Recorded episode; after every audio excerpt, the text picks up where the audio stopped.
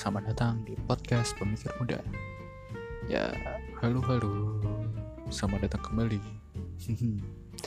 ya, udah seminggu ini kita tidak berjumpa. Alhamdulillah ya, ternyata saya produktif juga ya. Selama bulan Mei kemarin udah ngasilin 6 episode. Jadi ini episode perdana di bulan Juni, menghadapi bulan yang baru dengan keadaan yang masih begini ya sudah lah. Oke sebelum masuk ke episode baru aku mau rangkum dulu nih selama seminggu ini ada kejadian apa aja. Jadi buat yang pertama yang masih hangat topik di seluruh dunia yaitu unjuk rasa besar-besaran demonstrasi yang terjadi di Amerika Serikat.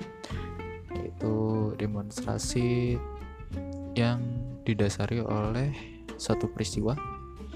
Jadi seorang warga keturunan Afrika Amerika bernama George Floyd dia ditangkap di jalan oleh polisi Minnesota. Terus katanya oleh polisinya si George Floyd ini dia melakukan tindakan pembelaan diri sehingga polisi harus menahan lehernya dengan dengkul di tanah selama 7 menit. Nah itu divideoin sama orang dan diperlihatkan di situ bahwa George Floyd sudah tidak bisa bernafas, sudah minta tolong gitu untuk dilepaskan dengkulnya gitu. Nah ini yang memicu kemarahan di seluruh Amerika, membangkitkan isu rasialisme yang memang sudah menjadi rahasia umum gitu di Amerika. Nah tapi kalau aku lihat akhir-akhir ini kayaknya isunya udah bukan tentang isu rasisme lagi tapi udah isu tentang melawan polisi. Soalnya kayak ini jatuhnya kayak polisi versus citizen gitu. Tapi ya nggak tahu sih. Tapi kayaknya tetap bawa isu rasialisme. Ya bagus. Terus yang kedua ada KK lagu barunya KK yang KK bukan boneka. Itu kemarin sempat di kena copyright di YouTube. Jadi terus disuspend gitu ya. Nah katanya karena emang mirip sama lagunya Rini Idol yang aku bukan boneka. Tapi terus pertanyaan itu kenapa sih sebenarnya orang-orang tuh harus ngehujat kayak gitu. Apa sih sebenarnya salahnya dia tuh? Ya udah sih kalau nggak suka ya udah nggak usah tinggal nonton kan. Kok gitu susah gitu terus gitu lagi ada yang di twitter bilang oh, di Takarang ada warga Indonesia yang jadi grup Korea cuma dapat segini viewnya lah. Kiki ya anda salah satu penontonnya. Kenapa anda menghujat? Ya nggak jelas mau udah terus yang ketiga. Ini kembali lagi isu soal apa ya? Uh, diskusi publik yang banyak dibrondol tapi masalahnya bukan oleh polisi tapi oleh orang-orang yang mungkin sangat pro pemerintah jadi ada beberapa diskusi tentang salah satunya pemaksulan presiden. Nah uh, itu diadain oleh salah satu kampus besar di Jogja. UGM terus yang protes itu lucunya juga dosen UGM dia buat tulisan gitu di mana ya? salah satu media online gitu. Nah lucu aja gitu. Nah ini yang terus akhirnya banyak ada beberapa diskusi online juga yang terkait dengan hal-hal ini juga. Akhirnya juga banyak yang di uh, sabotase gitu. Tapi ya nggak tahu aja sih. Ngelihatnya memang rasanya kebebasan berpendapat sekarang agak susah gitu. Ya gitu aja. Oke langsung masuk ke episode ketujuh kita. Jadi di episode ketujuh kali ini aku membawa soal topik yang sebenarnya hmm, jadi masalah di Indonesia sudah sangat lama sudah menjadi PR dari pemerintah ke pemerintah. Tapi ya gitu-gitu aja. Bahkan mungkin jadi permasalahan di seluruh dunia gitu. Nah alhamdulillah ini sebenarnya ini lucunya episode ini adalah saya sudah rekaman kemarin. Dan sok-sokan nggak pakai teks. Maksudnya aku tuh sering pakai penanda gitu. Jadi oh aku mau bicara ini mau bicara ini mau bicara ini. Nah aku sok-sokan kemarin tuh. Udah deh nggak usah pakai teks. Eh begitu udah selesai udah upload nih. Udah upload terus pas overthinking malam biasa. Kok saya tidak memasukkan bagian yang saya ingin masukkan di episode ini ya? Wah gelisah banget terus ya udah deh hapus. Kita rekaman dulu. Idealisme saya lebih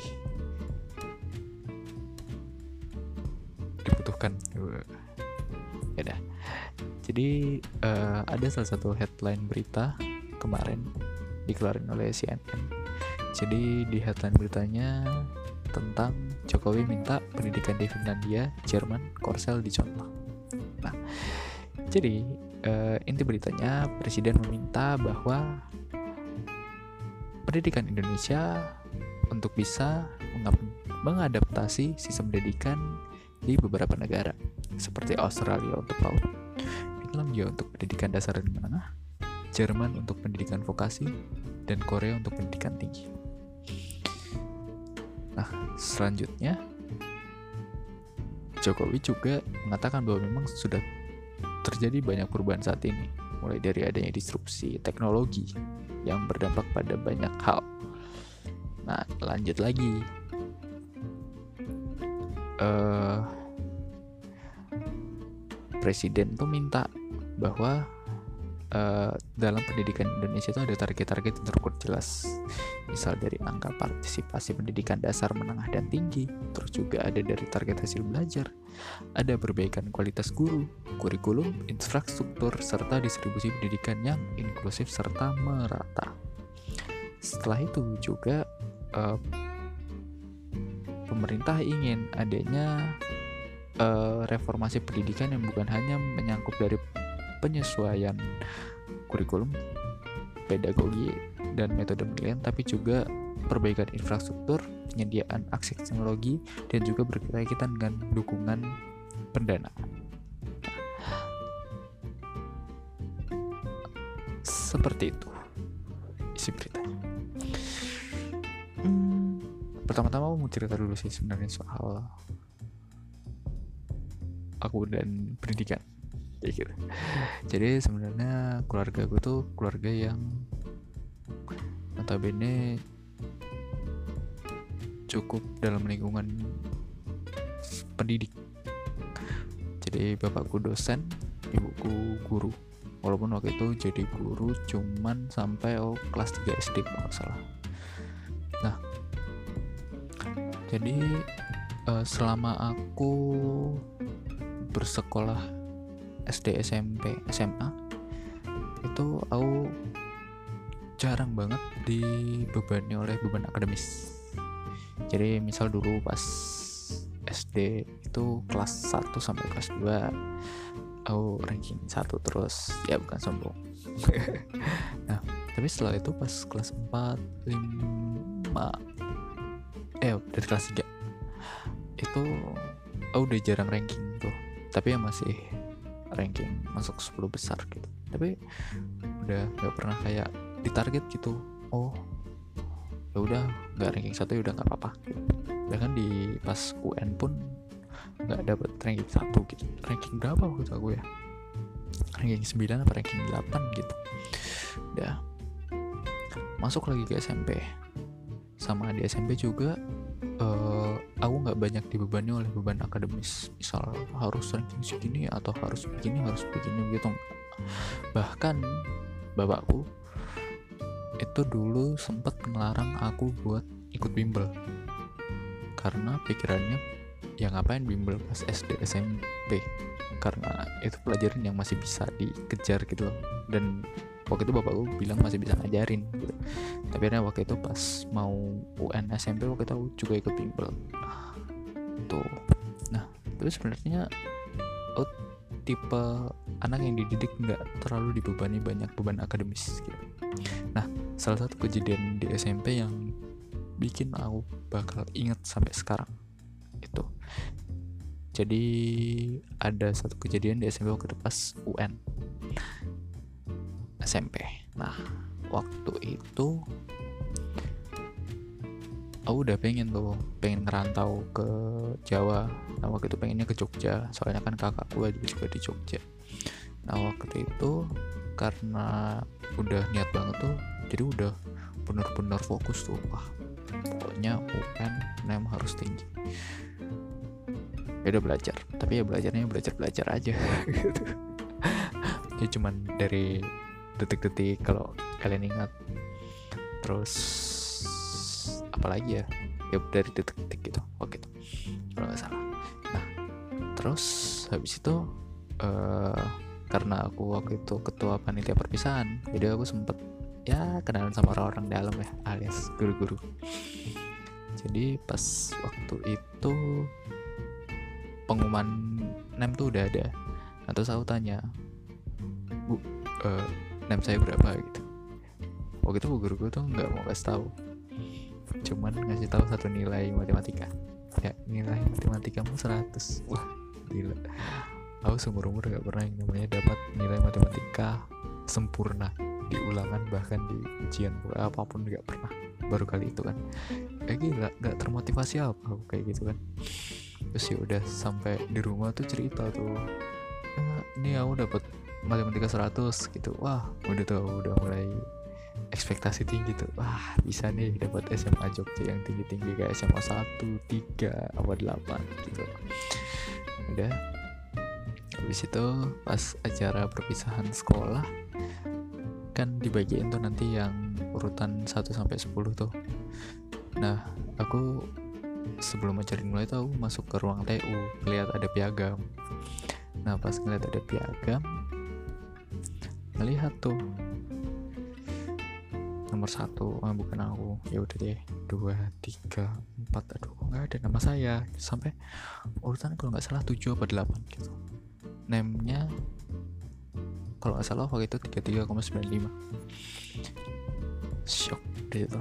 Benar-benar shock benar-benar kayak yang aduh. Aduh udah nggak bisa deh nih itu benar-benar posisi salah satu posisi terjatuh pas SMP lah. Nah terus ya lumayan depresi lah pas acara itu. Nah terus waktu itu bapakku yang datang ke acara perpisahan aku anterin ke kamar mandi waktu itu dia mau pipis. Nah terus pas dia keluar dari kamar mandi aku bilang pak aku nyembuhku cuma segini gitu. Nah, ini kata-kata bapakku yang aku simpan sampai sekarang dan aku jadikan pedoman. Dah gak apa-apa nilai segitu. Bapak nggak lihat proses. Eh sorry. Bapak nggak lihat hasil tapi bapak lihat proses kata-kata yang benar-benar aku ingat sampai sekarang. Bahkan sampai yang dipanggil maju ke depan. Bapakku kan ikut juga tuh. Kayak pendamping gitu kan. Pas penyerahan piagam bapak cuman senyum-senyum kayak ya udah nggak apa-apa nggak apa-apa gitu. Nah itu yang ngebuat ada sebuah apa ya uh, pikiran bahwa oh ternyata gini tuh maksudnya belajar. Itu sama halnya pas aku masuk SMA jadi di SMA itu ada satu guru namanya Pak Karno. Thanks to Pak Karno. Beliau itu guru fisika. Jadi beliau itu ngajarnya beda daripada guru yang lain. Bener-bener beda jadi beliau tuh jarang banget bawa paket. Terus beliau tuh orang disiplin tinggi. Terus beliau juga banyak bacot. Tapi bacotnya bacot yang bener. Nah, jadi beliau tuh sering bilang soal proses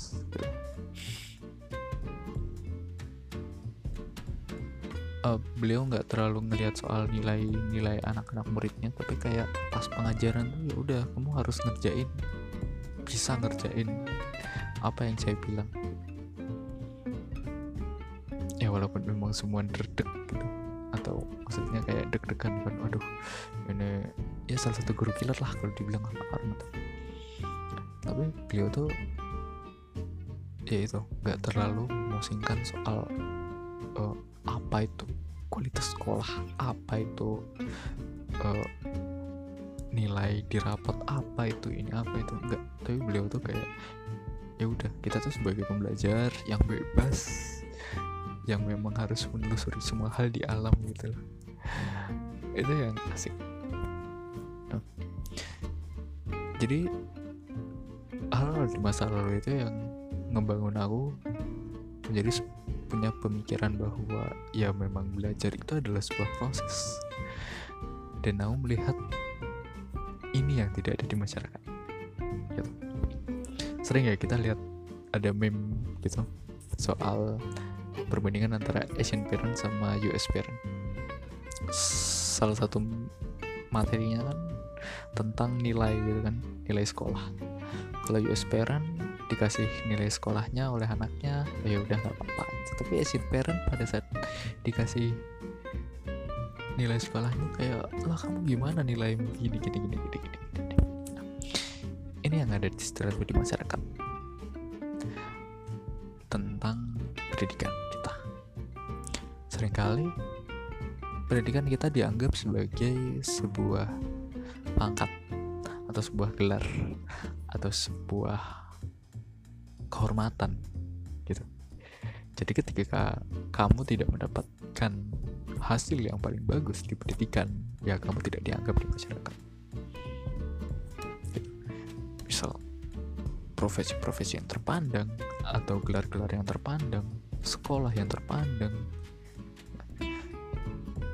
ekspektasi ekspektasi yang dibangun di masyarakat ini yang membuat pendidikan kita ya gini-gini aja gitu akhirnya kita tidak pernah bebas untuk belajar.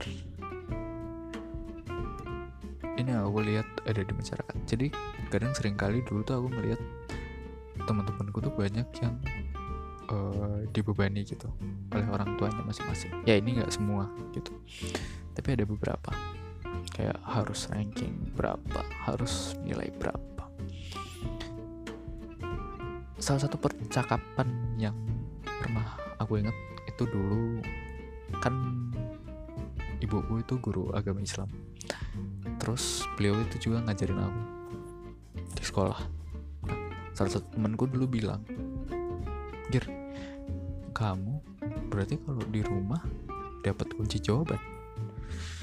Terus aku mikir tuh pas SD nggak pernah. Terus dia bilang wah itu kalau itu ibuku aku pasti udah dapat kunci jawaban karena emang jujur aku tuh nggak pernah yang namanya dapat kunci jawaban dari ibu samsek aku pernah tuh rayu-rayu kayak bu minta kunci jawaban dong. Nggak. Ibu nggak pernah mau kasih kunci jawaban. Dan aku yang itu yang aku rasain sampai sekarang bahwa ada nilai-nilai yang ditanam. Jadi pendidikan kita masih terfokus kepada nilai dan angka ada di atas kertas tentang pencapaian kita selama belajar. Itu yang aku lihat uh, stereotip kita yang ada di masyarakat. Nah stereotip-stereotip ini hasilnya berpengaruh ke siapa? Ya akhirnya ke anak muridnya sendiri gitu. Dulu pas SMA aku jadi bandar contekan. Uh sombong ya. Nah dulu salah satu temenku bilang gitu ya gimana mau nggak contek gitu? Uh, soalnya uang kita selalu dilihat dari nilai kita. Akhirnya kan kita nggak bisa nyalahin murid-murid yang mencontek kan? Mereka punya beban tersendiri yang dibawa gitu. harus nilai segini harus mencapai begini mencapai begitu akhirnya makna untuk kita bersekolah kita belajar itu udah nggak ada. Maknanya kita bersekolah sama kita belajar tuh ya cuman cari nilai cuman cari gelar untuk akhirnya kita bawa nantinya lamar pekerjaan. Itu yang akhirnya jadi konsep yang ada di masyarakat. Termasuk juga banyak anak-anak yang sedari sekarang tuh udah dituntut harus bisa banyak hal gitu kayak ya kamu harus bisa ini kamu harus bisa ini kamu harus bisa ini gitu. tapi apakah itu yang anak inginkan untuk belajar? Maksudnya apa yang ingin dia pelajari? Gitu. Jadinya anak tidak lagi bebas untuk belajar apa yang dia inginkan. Satu sisi beban di murid tapi di satu sisi juga beran beban itu menjadi ada di guru gitu aku lihat banyak guru yang sebenarnya pengen untuk menggunakan metode-metode yang menyenangkan atau setidaknya ingin materi yang dia sampaikan itu bisa ke muridnya gitu dengan cara-cara yang memang tidak stagnan atau tidak kaku gitu. tapi akhirnya banyak beban-beban yang dibebankan ke guru mulai dari orang tua mulai dari pemerintah gitu. Banyak yang bebankan ke guru. Soal target-target yang memang ya aku rasa tuh sebenarnya target-target itu tuh nggak terlalu penting ya gitu. Tapi dilematis sih sebenarnya. Jadi aku baca satu buku tentang pendidikan Finlandia judulnya mengajar seperti Finlandia. Jadi ceritanya seorang guru SD dari Amerika dia pindah ke Finlandia. Nah di situ dia cerita tentang proses adaptasinya dari sistem pengajaran di Amerika ke sistem pengajaran di Finlandia. Nah di ceritanya itu uh, si guru ini dia menceritakan bahwa memang pengajaran di Finlandia itu banyak melibatkan keterlibatan murid di dalamnya. Jadi pendapat dari murid itu sangat dihargai. Uh, terus juga salah satu yang aku masih ingat di bacaannya itu bahwa pekerjaan pekerjaan yang ada di sekolah ya tetap di sekolah gitu. Jadi tidak pernah dibawa ke rumah. Jadi akhirnya itu merangsang guru guru-guru untuk lebih bebas lebih tidak stres gitu istilahnya dalam mengajar. Kompleks sebenarnya masalah pendidikan nih. Banyak hal yang perlu dibenahi. Tapi memang kalau aku sendiri melihatnya bahwa ini masalah stereotip di masyarakat. Dan akhirnya juga stereotip ini berjalan sampai ke ujungnya nih ke pemerintah.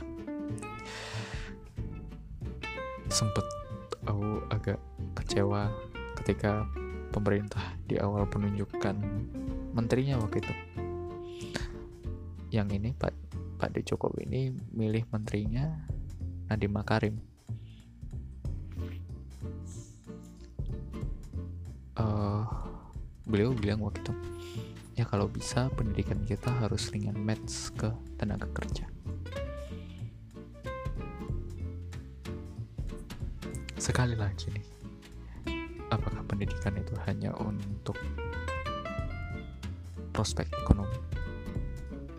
Karena selama ini yang kalau dilihat memang uh, apa-apa ya tenaga kerja apa-apa pendidikan untuk tenaga kerja apa-apa pendidikan ya harus bisa untuk tenaga kerja gitu tapi bagaimana dengan membangun pendidikan yang membangun karakter manusia? Tentang bagaimana nanti dia memilih. Gitu. Nah aku tuh bingung dengan cara pikir pemerintah. Disclaimer ya ini boleh jadi netizen yang banyak bacot ya. Jadi ada salah satu artikel nih gara-gara corona juga. Jadi headline-nya itu bilang Jokowi bangga ventilator buatan dalam negeri. Terus bilangnya kalau kepepet semua bisa dilakukan. Ini yang aku sedih gitu. jadi salah satu alasan kenapa kita nggak maju kalau menurutku juga gara-gara pendidikan kita juga yang terlalu fokus ke pemasukan tenaga kerja bukan tentang peningkatan sumber daya yang ada. Gitu. Memang aku tahu bahwa uh, perkembangan iptek itu selalu bergantung kepada apa yang pasar butuhkan. Ya tentu aja kalau misalnya perkembangan iptek itu juga butuh dana gitu. nah itu yang membuat memang pasar harus juga menyesuaikan dengan sains yang ada. Jadi ketika sains uh, melihat pasar seperti apa, oh ya udah sains mendorong untuk menjawab kebutuhan di pasar. Gitu. Nah hal ini sebenarnya bisa dimanfaatkan pemerintah untuk menyiasati ya pasar saya membutuhkan seperti ini. Gitu. Jadi perkembangan iptek yang ada bisa didorong. Misal pengembangan tentang tenaga terbarukan. Masalahnya di sini, pengembangan tenaga terbarukan terhalang oleh uh, salah satu sumber daya yang masih banyak di Indonesia yaitu batu bara. Itu membuat aku skeptis kayak pemerintah ini tidak pernah melihat iptek sebagai jalan keluar selalu uh, tentang ekonomi, tentang uang. Uh, gitu. Nah, satu hal lagi. Pemerintah banyak bergantung pada pendapat luar negeri. Atau maksudnya pendapat dari ahli-ahli di luar negeri. Nah, ini juga yang akhirnya tidak mendorong kebebasan pendidikan di mana kita pengen nih uh, pemerintah juga menghargai tenaga-tenaga dalam negeri gitu. Misalnya pas kasus corona kemarin ini banyak tuh dibilang bahwa ternyata Jokowi tuh tidak pernah mendengarkan ahli-ahli epidemiologi gitu dalam negeri. Tidak pernah dilibatkan gitu. Tentang penanganannya seperti apa. Ini yang akhirnya ngebuat ya pendidikan gitu-gitu aja gitu. Karena memang ujungnya sendiri ya masih gitu-gitu aja gitu. Nggak ada yang kita bisa rombak gitu. Kalau memang ujungnya yaitu pemerintah masih gini-gini aja soal perkembangan ilmu pengetahuan. Aku nggak bilang ini tentang saintek atau ini tentang sosum itu semua sama gitu. yaitu pemerintah uh, kasarannya tidak pernah mendorong untuk dia bisa mandiri dalam negeri gitu. Kita tidak pernah dibiarkan untuk setidaknya mencoba sebuah kemunduran dulu. Aku percaya kalau di mana sebuah kemunduran itu bisa membawa kemajuan yang lebih pesat. Sebuah contoh. Kenapa Eropa bisa lebih maju dibanding negara-negara Asia? Seperti misalnya yang sudah kala udah maju, Mesir, Arab, Cina itu. Karena negara-negara misal Timur Tengah, Cina, Mesir itu tuh mereka terlalu meromantisasi masa lalu. Tentang kemajuan-kemajuan masa lalu yang ada. Sedangkan Eropa tidak punya uh, sejarah masa lalu yang kuat. Akhirnya Eropa hanya bisa memandang ke depan gitu.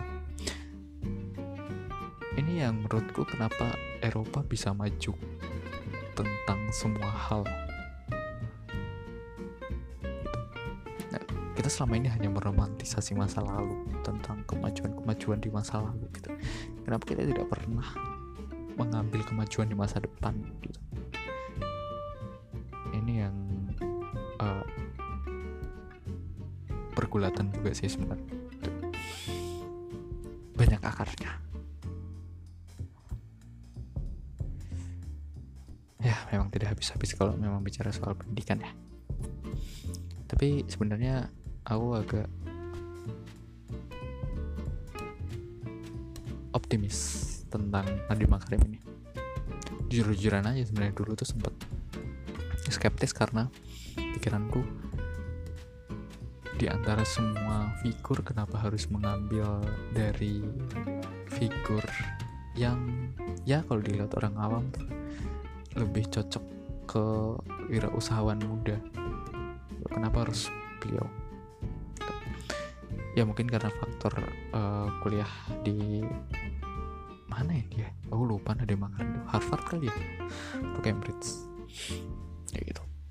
Nah jadi uh, selama satu tahun kepengurusan ini di periode keduanya Pak Jokowi ini beliau udah banyak mengambil gebrakan-gebrakan yang menurutku lumayan revolusioner sih salah satunya waktu itu bikin kaget di awal tahun 2019 awal tahun 2019 uh,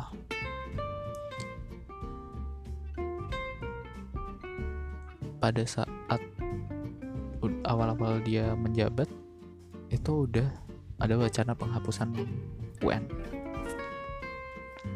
Nah, ini langsung rame nih. Ya banyak yang dari orang-orang yang masih mengagungkan UN, wah kenapa UN harus dihapuskan gitu. Tapi lebih banyak lagi yang pro gitu bahwa memang seharusnya UN tuh udah sepatutnya dihapuskan. Nah, jadi Nadiem Makarim itu menetapkan ada empat kebijakan pendidikan nasional. Jadi dinamakan Merdeka Belajar. Nah, yang pertama itu ada soal penilaian USBN yang komprehensif. Jadi penilaian UN itu dikembalikan ke sekolah. Jadi tidak lagi menyamaratakan senasional tapi juga memberikan hak ke sekolah untuk bisa menentukan apakah anaknya memang layak untuk lulus atau tidak.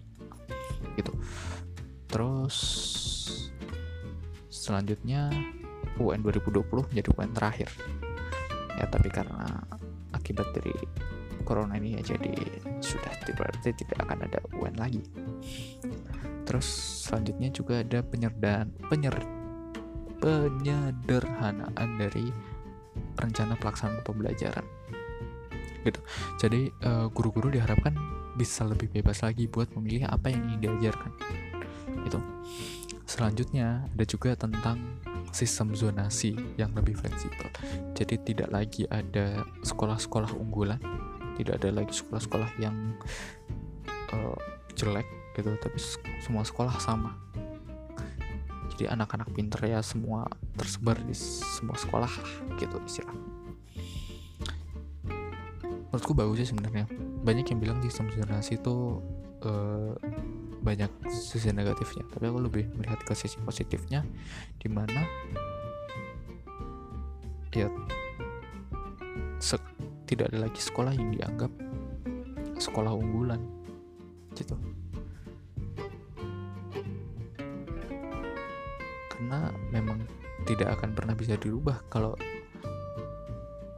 sistemnya hanya begitu-begitu saja. Jadi mungkin sistem zonasi ini bisa menggebrak hal eh, hal-hal seperti itu.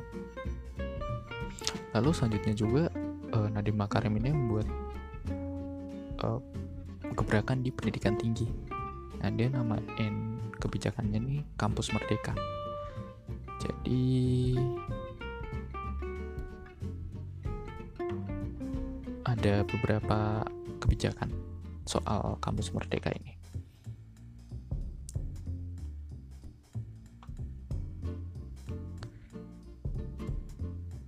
Jadi beberapa kebijakan kampus merdeka ini kalau eh, nggak uh, salah itu ada soal perubahan SKS itu